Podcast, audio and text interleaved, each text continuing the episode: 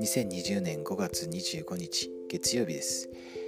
今日からまた新しい週間が始まります。そして、えー、もう5月も今週で最後になります。えー、私に従ってきなさいも、えー、今週から、えー、モーサヤ書の29章、もう最後の章ですね。そしてアルマ書の4章までが読書方になっています。え今日は、えー、モーサヤ書29章の、えー、40節と43節読みます。えー、この書はあのー、今までこう約500年間ぐらいあのニーファイの民の中でこの王様がこう統治をしていました。初代はこうニーファイでしたね。そして、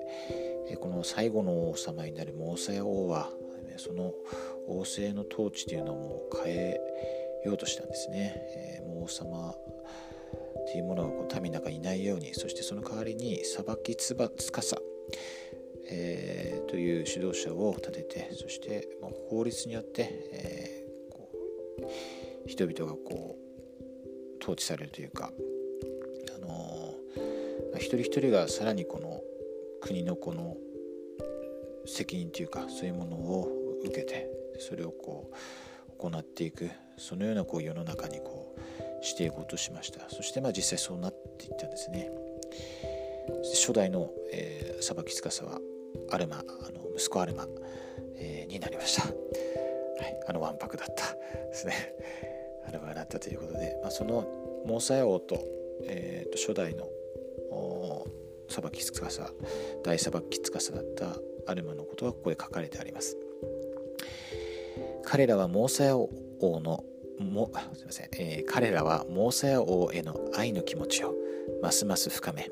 他の誰よりも彼を敬った。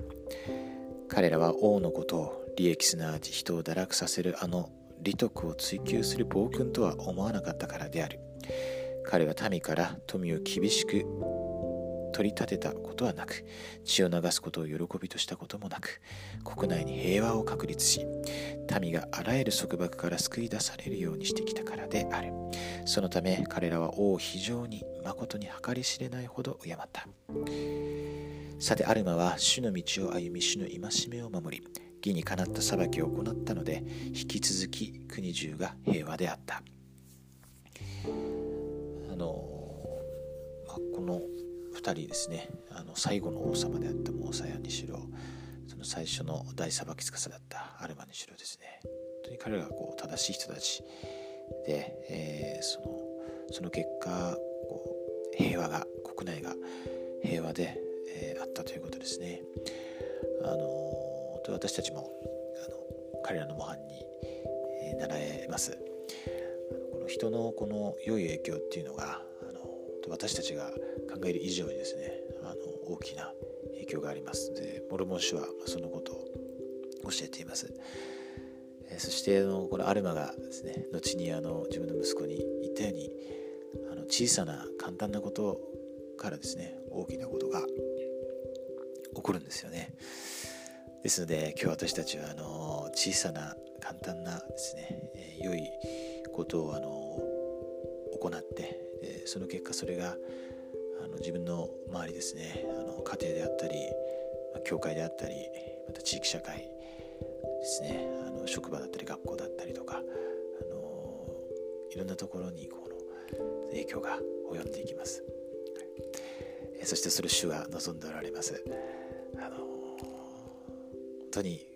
このモルモン書が真実であってそして、えー、そこでこう語られていることが実際にあったということそして私たちはこの偉大な王様だったモーセやですね、え、また偉大な預言者指導者だったアルマの模範に習うことができます、え、そのことを通して、えー、神様に近づくことができるということ心から証しします。イエス・キリスト様の皆によって。アーメン。